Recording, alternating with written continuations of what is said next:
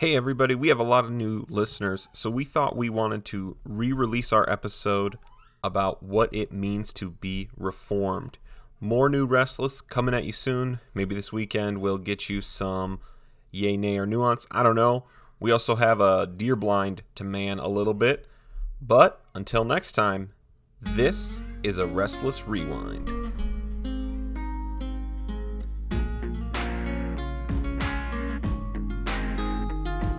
Welcome to another episode of Restless. I'm your host, Matt, joined by Pastor Michael. If you are looking for a fan review of the soap opera The Young, Restless, and Reformed, this is not the podcast for you. But I do have good news for you. There are lots of those podcasts available. Our podcast is about everything New Calvinism. So if you happen to be interested in that, welcome on board, right? Come join us. This is this is you have found that small little niche podcast that no one thought would ever happen and that no one even thought about thinking about if it would ever happen. That's right. And we didn't even think about it. We just started going. We are excited to be back. We are going to start a, a three episode run here where we are going to cover all three of those words in young, restless, reformed. Thank you, Collin Hansen, for your book title. And uh, it's another thing that is we often talk about as new Calvinism. And we're going to talk about these things again at length as we go through. But we just want to hit on I think these three words do really sum up the movement well. And so we are going to discuss them and, and their meaning in in each of these episodes, right? That there was a movement among teens, 20 somethings and and 30 somethings and younger leaders um, and it was excited. They were passionate about uh, the sovereignty of God. This is in broad strokes we mean by these, and we're going to take these terms one at a time, starting with Reformed. I think uh, the episodes as we walk through these things, as we look back on these things, are going to be really helpful to you and others who are from part of this. And so, one way you can help us help others find the episodes is by rate and reviewing this podcast in whatever your podcast catcher is. And so, actually, we are going to run a little bit of a special here. The first person to rate and review this podcast in their podcast catcher with five stars and email us at restlesspodcasting at gmail.com. We are going to send you a book as a thank you. Um, and never fear, if you are uh, not first, please still rate and review it. We will have drawings and future things in the future. So, we're going to get ready to go here today. Michael, Reformed. Reformed TM. What is it? That's a great question. Uh, and it is obviously something that we want to delve into a little bit more. Uh, my first question, though, is why do we start here? Uh, out of these three kind of ideas the young, the restless, reformed mm-hmm. why are we starting with reformed? Uh, that is a, a great question. I hope I have a good reason. I think the movement itself was a movement of on a on a purely sociological level. The movement was a movement of a kind of theology. And and the young and the restless are ways of defining of of describing what was happening in regards to that theology. I think that's right. I think that like they the young and the restless aspect of of new Calvinism these are simply uh, adjectives in a sense on what was believed, which was the reformed doctrines or some of them anyway, uh, which is what we want to get into a little bit. Yeah. Michael, when you were most influenced by new Calvinism, how would you have defined reformed? I don't know that I would have been able to put the best of words to it, but uh, moving into these ideas for the first time, I would have said to be reformed means you are a Calvinist. Uh, to be a Calvinist means that basically you believe in the five points of Calvinism, right? This uh, tulip. Uh, I don't. I think it was after the movement, but I believe that uh, someone like uh, I think Piper wrote a book called Tulip, didn't he?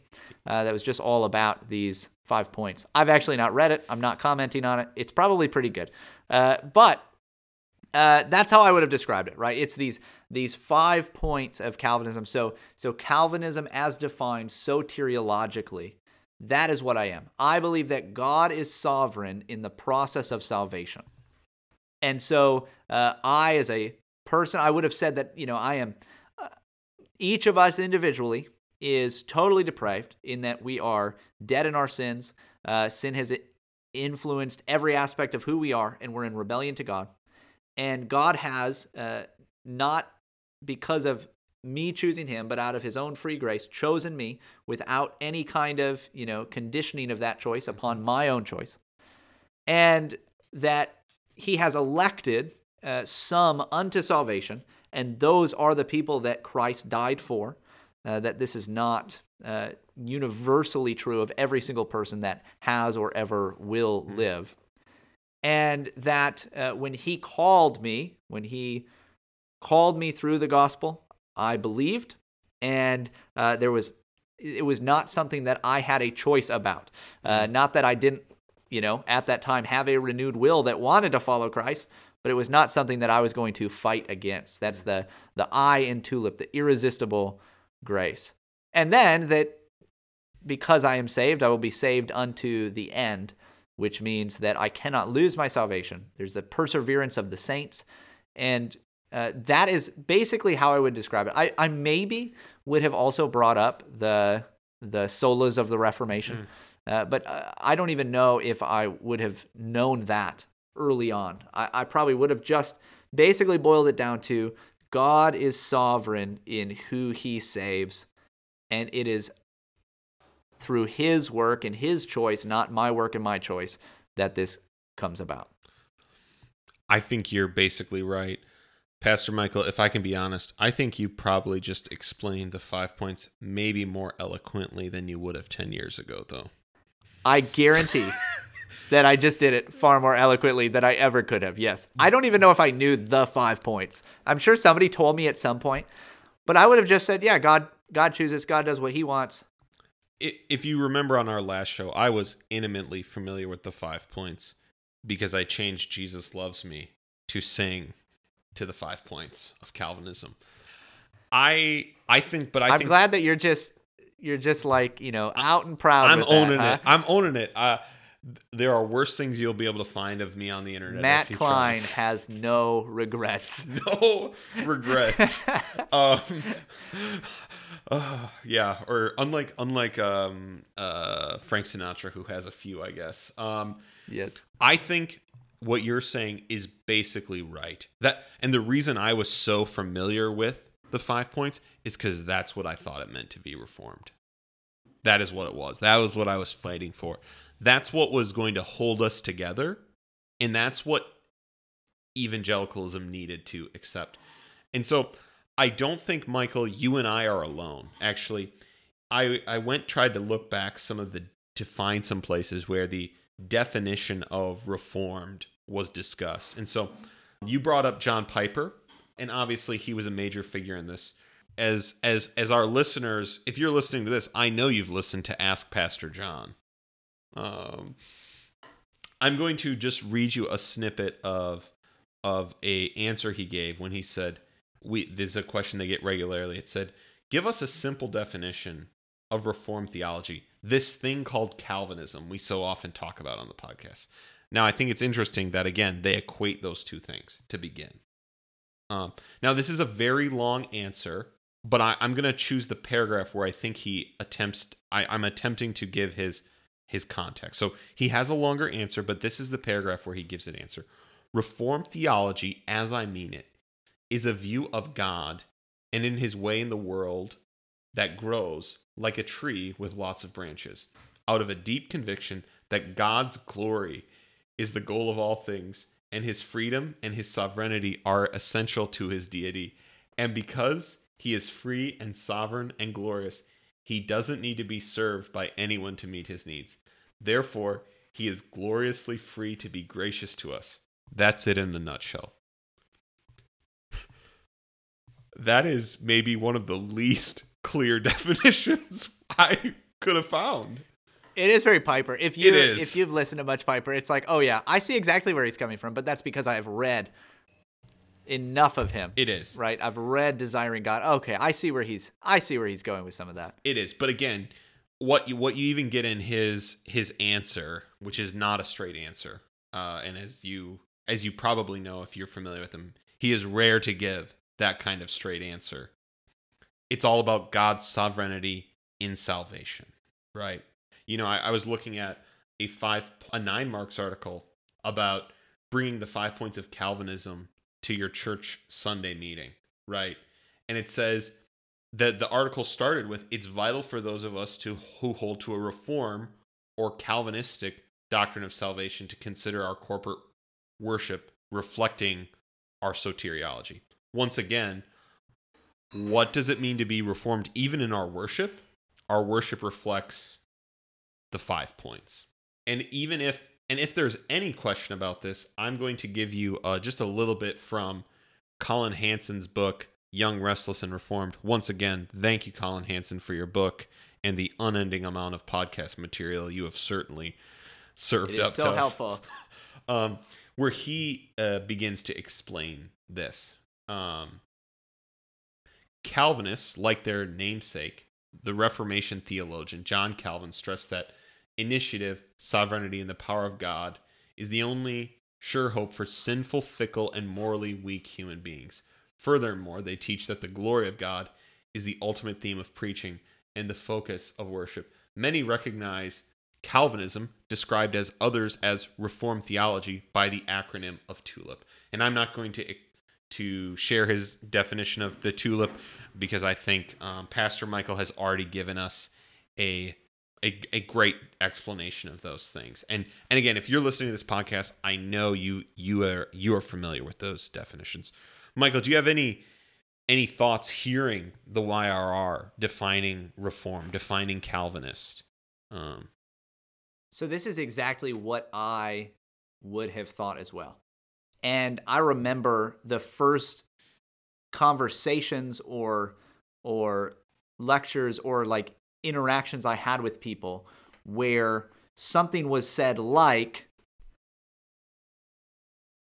to be reformed you can't simply believe in these reformed ideas about salvation and tried to like and, and when I would hear things like, well, you're not really reformed if you don't have a particular view of the sacraments. mhm.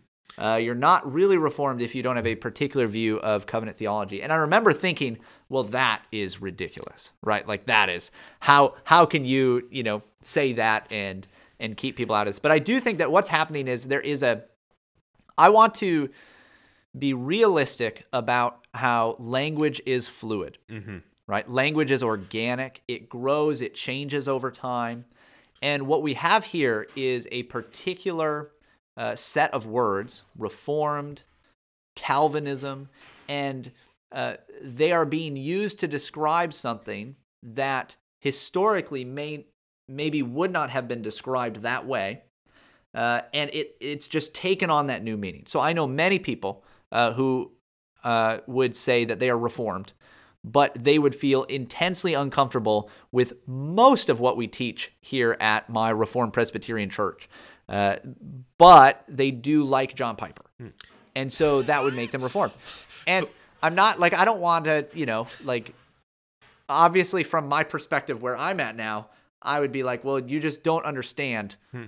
what I mean when I say reformed or what I mean when I say Calvinist. Just like I didn't understand what these people that I heard saying this to me before were. Because I just thought, well, isn't that kind of prideful and pompous that you just get to say what you think it means? I, I heard two important things in your response. One, Pastor Michael might be a postmodern with how he was talking about language changing. I don't know if we're allowed to do that.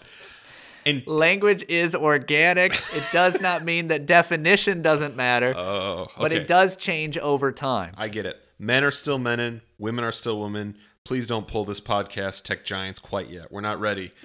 That's right. Um, but the other thing I heard you say is that that definition of reformed is not the one you're using anymore. Is that true? That would be true. So what what I would call what I was, Yes. right? What we were, what I would call the young restless reform movement is I would call it basically uh, Calvinistic evangelicalism. That's kind of the term that I typically use. I like Uh, this. or sometimes I use the term Calvinistic pietism. Hmm. And uh, really, evangelicalism, in my mind, is basically it, it's it's pietistic. So it's I consider it a, a form of pietism. And uh, just to go into that a little bit more, because maybe that's not uh, super clear uh, right off the top. But what I mean by Calvinistic evangelicalism is that particular aspects of Calvinism, specifically the the aspects of Calvinism that deal with salvation, uh, specifically an individual's salvation.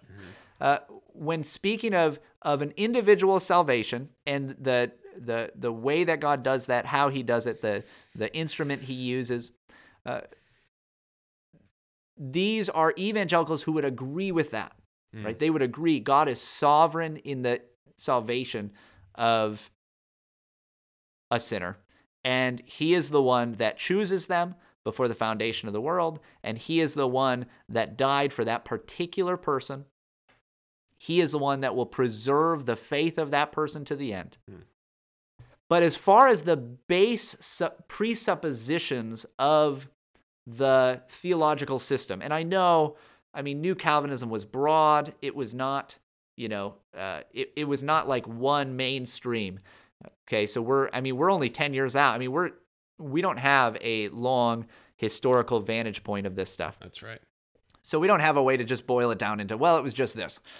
Uh, but generally speaking, the presuppositions of the movement, uh, at least as far as I understood it, was a part of it, and everything that I had read and uh, participated in from it, it still held the basic uh, presuppositions of evangelicalism, where uh, the focus was still on individuals hmm uh, the focus was still on personal, internal, uh, experiential knowledge of things, and and like the way that you interact with everything else, uh, the way that I experience things.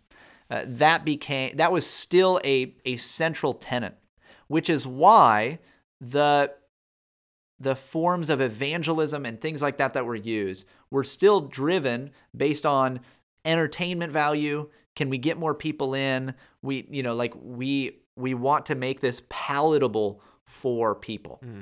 And so that's that's why i call it that. Uh, calvinistic evangelicalism is generally how i how i refer to what i used to be. So, I am about to lay out an argument for why we we should um, use the terms reformed more carefully. Do these labels matter? And if they do, how? Do you think they matter before I, I, I try and convince the listener of of a perspective I I'm, I I think is helpful and, and and we'll find out from you if you agree with me. They're definitely helpful and and necessary. And so I understand that we are in a time when all of language is being broken down. And so I do I want to make clear I am not a postmodernist. Uh, I, I I do believe that categories are important and necessary, but I also understand why there could be some who are you know perfectly uh, like they they're not trying to be deceptive in their language. They are just using a term in the way that it's been defined to them. Oh, I am reformed because I believe that God is sovereign in the salvation of individuals. And so, you know, like that that is all that I'm trying to say. But I'm excited to hear what you say and hopefully we can disagree a little bit more uh, throughout the podcast because that's just a little bit more fun. It is more fun, and and and we will do our best. Um, if if you're listening right now and you think you can present a wedge issue to to get um, Michael and I, please please send it in to restlesspodcasting at gmail.com. I, so I do. I think these terms matter, and I mean, I again, I don't want to. It, it is so interesting because there. I think there are two reasons. Again, people people defend. You know, get get uneasy. there's the uneasiness of well, this, don't kick me out of the club, right? I think there's a little of that. I think that again, sadly, any label, I think this is part of why we're so suspicious of them is their branding. There's money, right? If I get to call myself this. But but again, this is just my attempt at helping people have be good good fences. I I am and and my goal is to have definitions that whether or not I am any of these things, I can just easily identify uh, the the content of what is described in them. So I think the three terms you want to remember to help yourself uh, to get at these, and these are these are again are not perfect. I even think Calvinistic evangelicalism is even better. But here's the here are the terms I use: Calvinist, Reformed, and confessional. Calvinist, Reformed, and confessional. And so when I used to equate Calvinism and Reformed, uh, you know, I think there are ways people define these words that are there's the way the young restless reformed did, which was you are you believe God is sovereign in salvation and all of the uh the the consequence consequential ideas of that. I think there were some people that basically said you are these are the the some people call them the truly reformed now. I don't know if they're ever going to be friends of the podcast, but if you're truly reformed, love to get you on. They are you're reformed if you are a member of a church that holds to a confession that stems from the Reformation, right? And, and again, I think that's a fine definition. That just means a lot less people are reformed. Um, and then I and I heard it, and you even did it a little bit at the beginning. I call it the kind of piecemeal reformed approach, which is like, hey, what are you reformed in? Are you reformed in soteriology? Are you reformed in sacraments? Are you reformed in and and again, I think that becomes a little bit more helpful. I think the problem is again, it's hard for people to know what all those things are. And this is where the term reformed. This is this is the why I think this matter this this term matters and knowing what we mean by this term matters. The question is is the doctrine you are holding to similar and at least in part derived from the teaching of the Protestant reformers and specifically the non Lutheran reformers? That is the question I'm trying to answer when I say, Are you reformed? And so much I, more historically rooted. Exactly. This is this is all because this is a term. This isn't if you're in the kingdom, if you're out of the kingdom. This is a historical question in my mind. What do you think about that before I go into the into these terms I use? what I would say is I wish that you were right. Oh no. I so like I and I'm like I basically I agree with you, yeah. right? I I agree that is you know, I this is what I want uh, reform to be understood as. Mm-hmm. Uh at least within the Calvinistic evangelical circles yeah. of which I, you know, have been a part, am still connected to. Yep. Uh it's it just doesn't mean that, unfortunately. I'm, you know, again, I, I want to move the ball yeah. in that direction as much as I can, and right. maybe this podcast will help. I'm I'm building a sandcastle, and so I do. I, I love it. So you keep going, man. I love it. So I'm I'm on board. So here are and and again, now I want you to know that at no point are Michael and I discussing um the people that I think I don't know what will come up. If you have a good name for these people, I'm going to call them rhinos for now. They're reformed in name only, or maybe we could call them Ricos, reformed in confession only. The PC USA church in your town is not reformed at all. Is is probably not Christian, sadly, at all. And so the those people are yeah, they're reformed in confession only. They shockingly say on their website they hold to the Westminster Confession of Faith but they'll also baptize your dog and marry you to your sister and you know whatever else. But the the terms i use and and again they're not perfect. Maybe again i am i'm fighting an uphill battle. So when i use the term calvinist i am saying yes you are a calvinist if you uh, believe in the doctrines of grace the five points of calvinism. That makes you a calvinist. Now i already understand that that is not perfect because mm, if I'm using historical terms, I don't think Calvin would have understood that as the essence of what it meant to derive to be theology derived from him. But again, that and we'll have to at some point just go into like the the history of the five points and Oh, how yeah. this. I mean, this is not even. It's not like Calvin wrote a book called Tulip one No. day. And again, there are there are lots of ideas about how to go through this. That is what I say. So then the the term I use for reformed, what I'm referring to is I am referring to the non-Lutheran branches of the Reformation. And so I say people are reformed who generally hold to doctrines branching from those reformers. And so so sometimes people do add um, the five solas of the Reformation. Important, great. The Lutherans hold those. They're not. They don't distinguish us. I think again, a lot of the new Calvinists, like I did, got really excited about the the five solas because we didn't know what those were either. we weren't really Protestants, right? And so not only did we have to become Calvinists, we had to become Protestants too. Yeah, and this is why, by the way, this this difficulty in the language is why when you know, like this morning when I saw two what I assumed to be Catholic women and found out was were Catholic women standing outside the local Planned Parenthood with signs protesting abortion, which I was thankful for. And I went up and I thanked them and I talked to them for a little bit. I said, you know, it's a cold morning, like that's a hard thing to do. So I'm, you know, thankful that you're out here witnessing in this way. And I describe what I am. Well, I'm a pastor of a conservative Presbyterian church here in town. And I say Presbyterian as my distinctive, but then I also have to add conservative because of what you've already said about some Presbyterian churches. Right.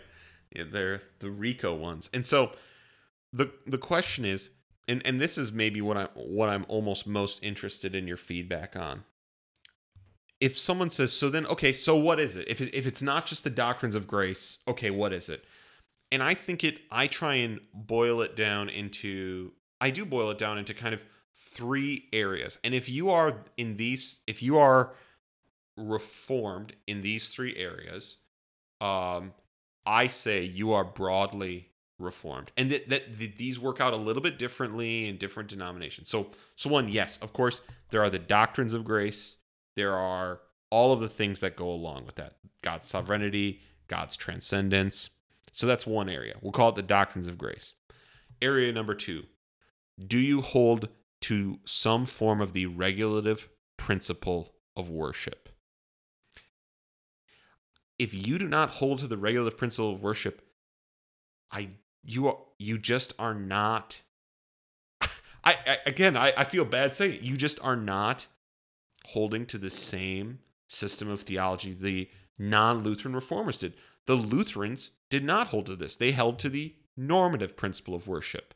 Uh, Do I need to explain these two things? Is that Yeah, Matt, can I was going to say, can you go ahead and just ex- explain to us what is the regulative principle? Yeah. Obviously, one of the central things the Re- Protestant Reformation was doing was reforming the worship of the church, trying to call the church's worship back to a, uh, a holy standard, right? You you know that the services weren't performed in the language of the people, right? They weren't allowed to receive the Lord's Supper in both kinds, right? There were all these things that seemed like unbiblical practices that had crept in the debate between the Lutheran reformers and the um, Swiss reformers at that time, Genevan reformers at that time, was how do we reform the worship of the church? The Lutherans said, we will reform the church this way through the normative principle. We will not allow there to be anything in the worship of the church that the scripture explicitly forbids. So they had to get rid of the mass. They had to get rid of uh, a number of the the Catholic practices that they could not that they believed violated scripture praying like honoring the eucharist the mother mary right? These kinds of things. The reformed believed the lutherans did not go far enough and they said the regulative principle of worship states we cannot do anything in worship unless it is explicitly commanded by scripture. We should not bring anything to worship god with that he has not asked us to bring. Is there anything you want to add to that No, I think that's good. I think that's a, a, a helpful historical way to break it down. so we if have, someone were to ask me, you know, uh, what kind of governs your worship, it would be well the whatever God has revealed to us about what worship is supposed to be like. That is what we're going to do. Mm-hmm. So we we do we get our worship from what God has commanded in his word. Doctrines of grace, regulative principle of worship, and covenant theology, number three. It developed, of course, over time. And and again, like even the idea of me saying these things developed, it's not they weren't invented then. They were looking back at the church fathers, they were looking at Paul that the way that God structured how he how the Bible is structured, how God's relationship with people is structured is by covenant. Yeah, so God works uh, through the history of salvation, Mhm. and He works even now uh, through covenants, through uh, people that are representative heads of others, through people in groups, not just as individuals. Uh, and so this is, and this is an important point because this is one of those aspects that I do think would make me say what I was a part of before. This was a Calvinistic evangelicalism where the focus is upon individuals, whereas uh, what I believe now is going to be in line with what I would consider covenant theology uh, or, or a covenantal understanding. Right? God, God uh, holds us accountable for the uh, for the original guilt of Adam. Mm. Why? Why why am I born dead in my sins when I have not yet done anything sinful? Well, it's because I am in Adam.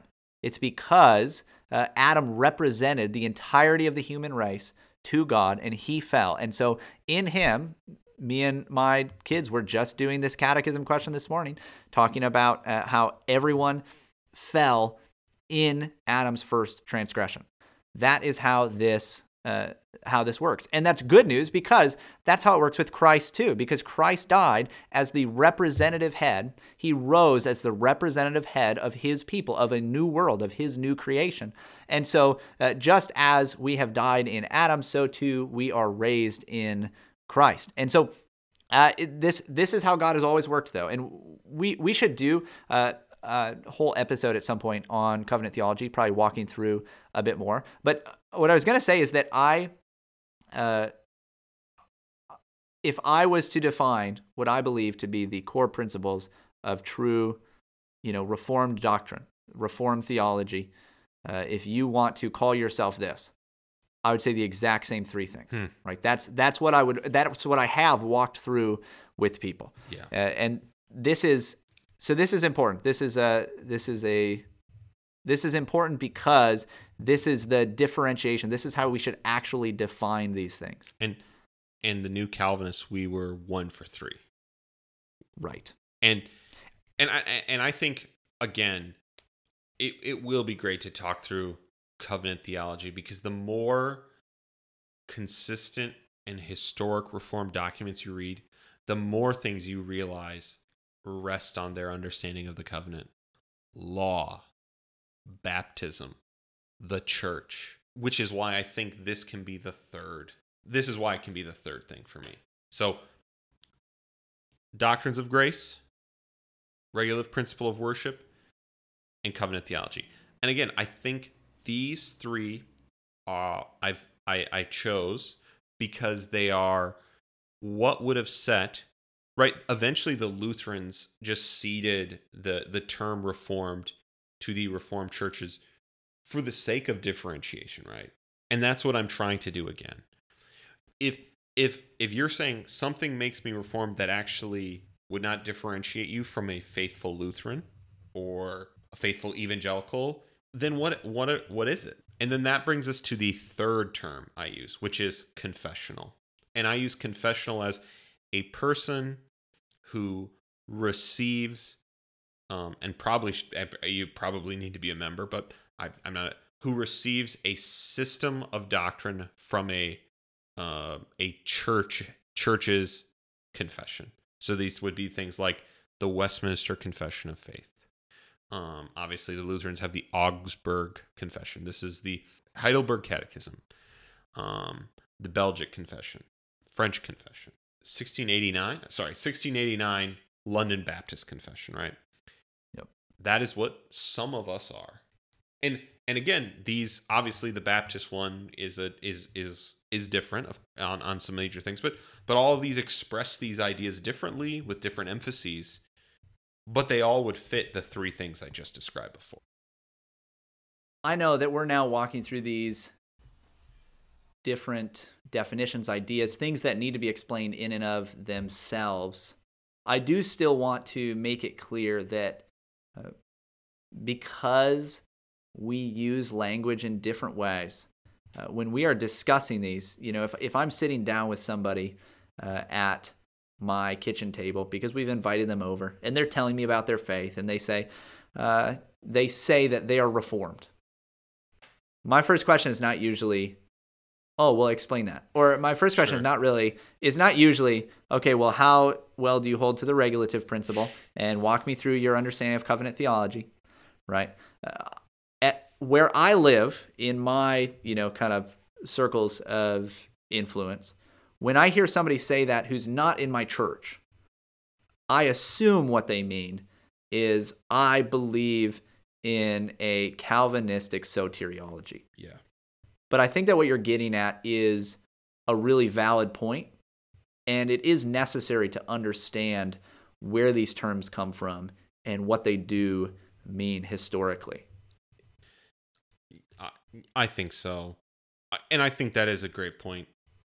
Right, my goal, you know, is is when you now hear someone say reformed is, "Oh, I wonder which of the, no, you know what they mean. We still know what they mean. But I think this is this is this is something new Calvinism never told me, right?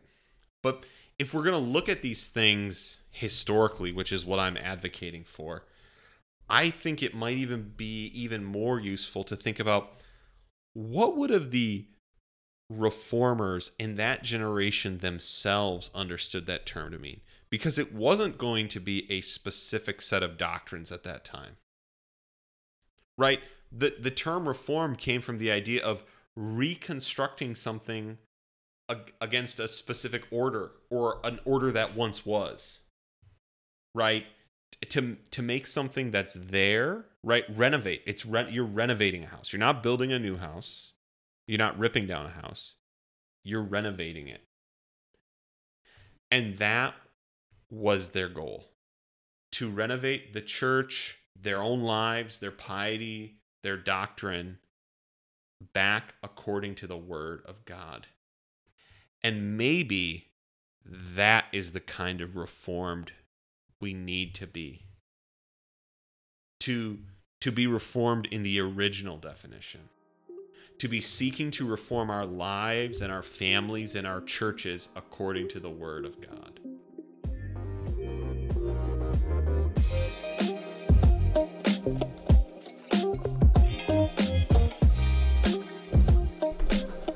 For tuning in to Restless. We will be back with you with more next week. Listen to those guys, they sound so fresh. Tell us what you think about what they thought of, what it means to be reformed. Rate and review this show.